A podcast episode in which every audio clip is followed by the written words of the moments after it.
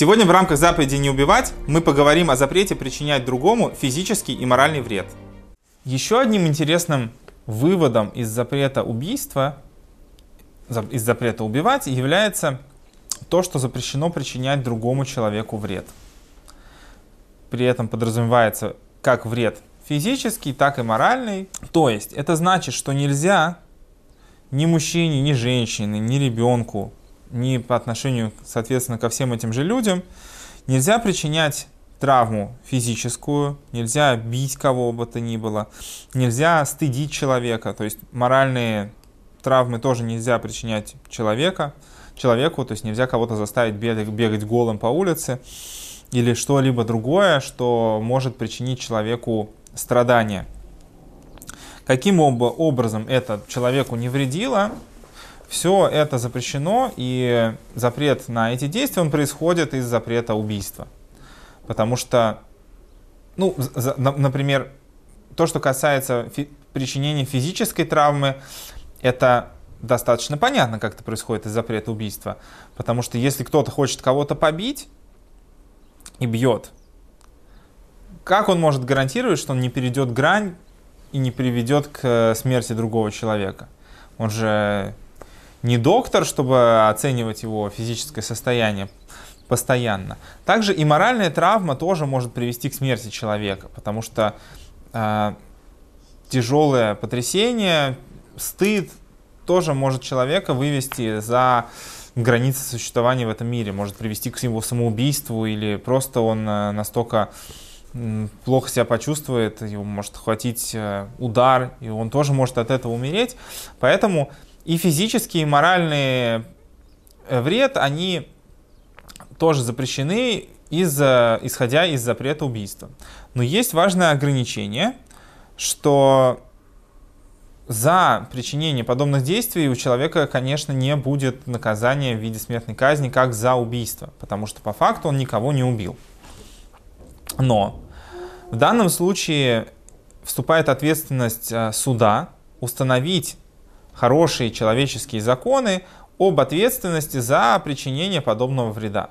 Потому что человеку должно быть понятно, что несмотря на то, что за причинение подобных действий, травм его не казнят, тем не менее ему должно быть понятно, что это запрещено и что есть тоже ответственность за это. То есть суд вправе установить для человека какие-либо финансовые или другие варианты наказания, может быть, его самого за это нужно побить или что-то еще сделать, с целью, чтобы людям в обществе всем было понятно, что подобные действия, у них есть последствия, и по степени необходимости введения таких законов суды должны регулировать отношения между людьми, чтобы каждый человек знал, что ни у кого нет права его бить, и, соответственно, у него тоже нет права причинять кому-либо моральный и физический вред. И строгость этого запрета на самом деле формулируется очень интересной фразой, что человек, который поднимает руку на другого, называется злодеем, даже при том, что он его не ударил. Это редкое место в Торе, когда человек, не совершивший действия, уже называется злодеем за то, что всего лишь задумал сделать. И также это касается и самого человека. Так же, как нельзя убивать других, нельзя убивать себя, так и вред причинять самому себе человек тоже не имеет права. Потому что тело человека, оно принадлежит нам и дано нам как бы в аренду Всевышним. Человек не вправе поступать как угодно с тем, что Всевышний ему дал. Так же, как свою жизнь мы не вправе э, вернуть назад по собственному желанию. Также и причинять вред своему телу, телу человеку запрещено. Так же, как нельзя себя убивать, также и заботиться о своем теле человек обязан. Важным, важной поправкой в том, что нельзя причинять себе вред, будет то, что речь идет о вреде, вся суть которого причинить именно страдания, ну и именно вред человеку. Если же суть этого вреда в том, чтобы как-то исправить какую-то ситуацию, то в данном случае это не будет работать. Потому что если мы говорим о том, что вред происходит из запрета убийства, то если смысл и направленность действий человека, они совершенно в другом направлении, то получается, что его действия никак с запретом убийства не связаны. Поэтому хирургу можно делать операцию, несмотря на то, что он режет человека. Более того, это даже может привести, не дай бог, к смерти. Тем не менее, врач или любой другой случай, когда причиняется вред с целью, чтобы потом стало лучше для самого человека, в данном случае это не будет считаться тем вредом, который запрещен. Потому что это делается не для страдания человека, а для, наоборот, для того, чтобы ему стало лучше, для того, чтобы его вылечить, как-то ему помочь, ну или как-то улучшить его состояние. Например, не дай бог, если нужно человеку даже там отрезать какой-то орган для того, чтобы все тело продолжило жить, несмотря на то, что это реальная травма человеку, тем не менее, если это идет речь о спасении жизни, то можно это все делать, это не будет считаться причинением вреда другому человеку. Также сейчас будет не совсем такой красиво-воспитательный момент, но мы здесь говорим о границах возможного. Мы не говорим о том, что обязательно нужно делать или не нужно. Мы изучаем как некую карту и компас для того, чтобы понимать границы того, что можно делать, а что нельзя делать, и под какое определение попадают действия те или иные человека. Поэтому важно понимать, что даже те вещи, которые здесь приводятся, если они идут вразрез, например, с современными нормами, это не значит, что теперь эти вещи не работают. Эти границы остаются теми же самыми. Просто, может быть, общество сейчас взяло более высокую планку. Это не отменяет самой ситуации об ответственности человека, если он так или иначе поступает.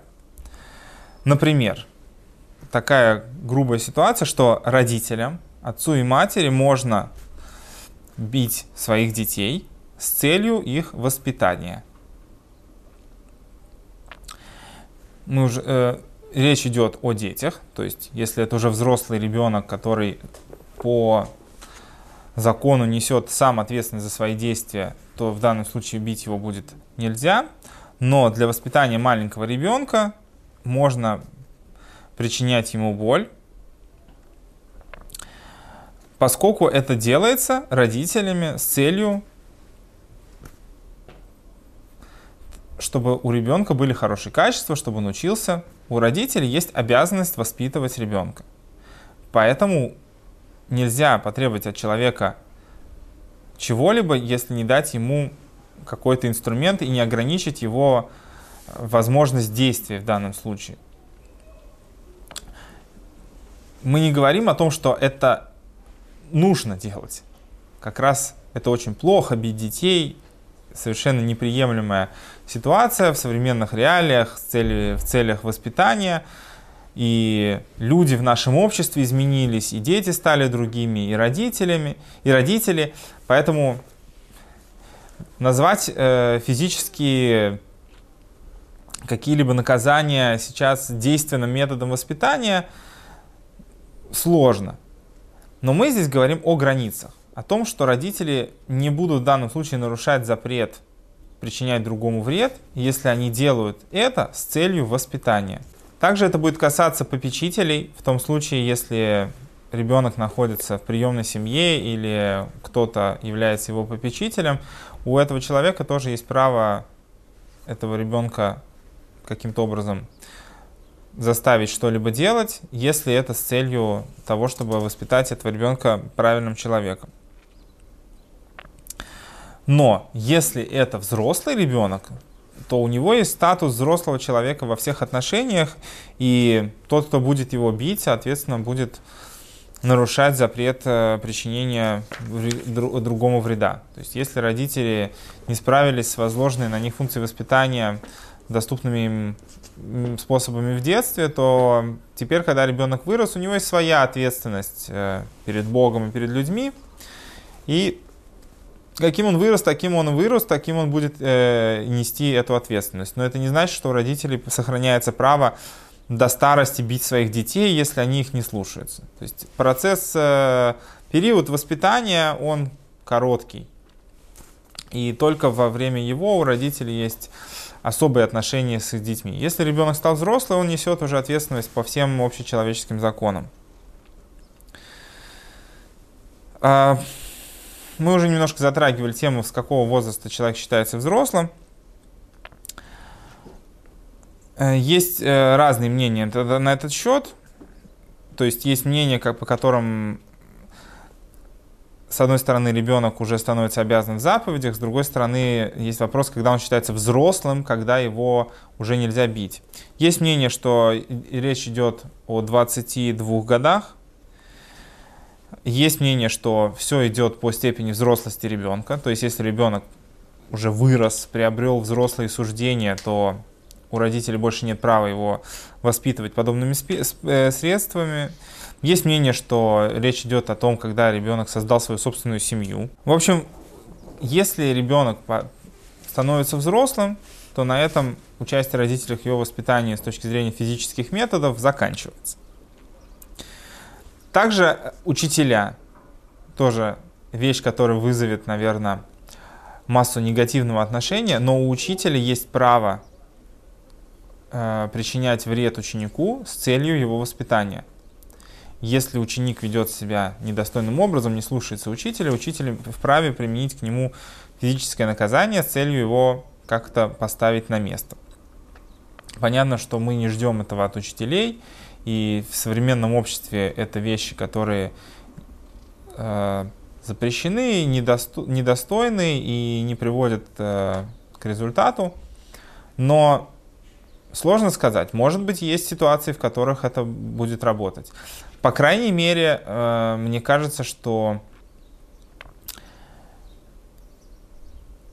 очень часто мы воспринимаем вот эти ситуации, когда родители бьют детей или учителя бьют детей. Почему они вызывают столько негатива? Потому что в большинстве случаев то, что родители или учителя бьют детей, идет речь не о том, что они используют методы физического воздействия от большой любви к ребенку с целью поставить его на место, чтобы он что-то понял. А быть...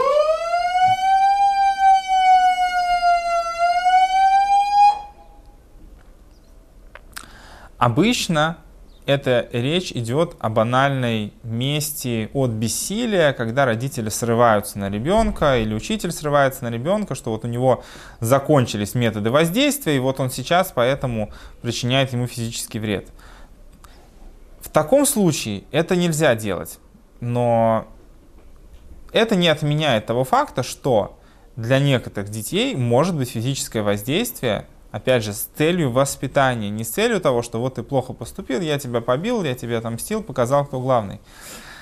Человек, родитель или учитель имеет право на подобные действия, если он совершает их осознанно с целью воспитать ребенка, а не просто с целью побить в свое удовольствие.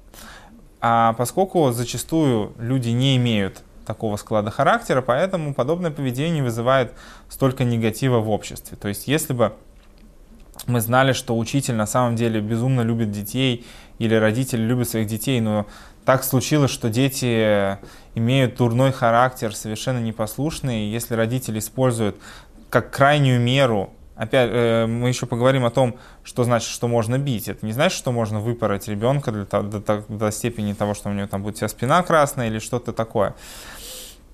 Если мы знаем, что человек совершает это с целью воспитания, а это на самом деле и к себе тоже нужно повернуть, потому что очень часто у человека есть желание использовать физические методы воздействия или моральные. Моральные тоже относятся к этому, когда учитель может стыдить ребенка или делать что-то подобное. Если это используется с целью воспитания, и понятно, какие цели это преследует, только человек, который это использует сознательно от любви к ученику или к ребенку и знает, каким последствиям он хочет привести, тогда это можно назвать каким-то легитимным методом. В противном же случае это получается, что человек делает просто для своего удовольствия, для самоутверждения, и это не становится разрешенным методом воздействия. То, что подразумевается, что можно бить, имеется в виду легкий удар, но не какие-либо жестокие действия,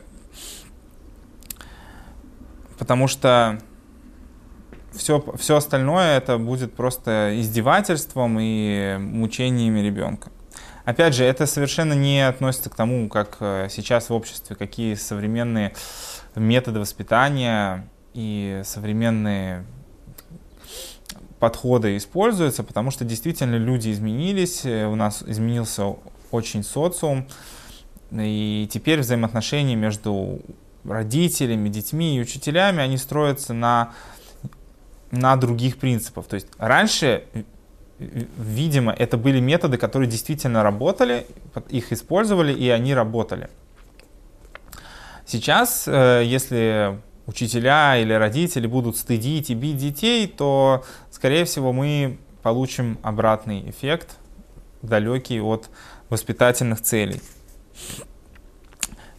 Но важно понимать, что есть границы, да? То, что если происходит такая ситуация, что родитель с целью воспитания, не знаю, там, отшлепал ребенка или что-то еще, это не является запрещенной вещью, за которую теперь родителя нужно тащить в суд и судить за то, что он причиняет другому человеку вред.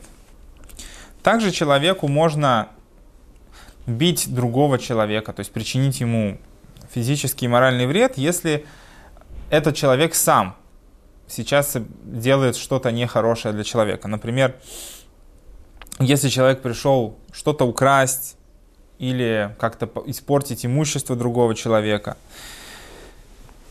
или зашел на территорию без разрешения, можно применить к человеку физические усилия, если невозможно остановить его другими словесными способами. То есть, если человек может, сказал, чтобы кто-то там вышел или перестал что-то делать, и этот человек не слушается, это не значит, что все, у тебя нет других инструментов повлиять на эту ситуацию. Да, можно использовать вплоть до физического контакта, можно побить и причинить вред этому человеку для того, чтобы он перестал портить ваше имущество или находиться на вашей территории. Еще один важный закон о том, что запрещено мужу причинять вред своей жене и тем более бить ее, потому что женщина, если уж мы говорим о патриархальном обществе, дана мужчине в помощники, а не с целью унижения и принуждения или рабства.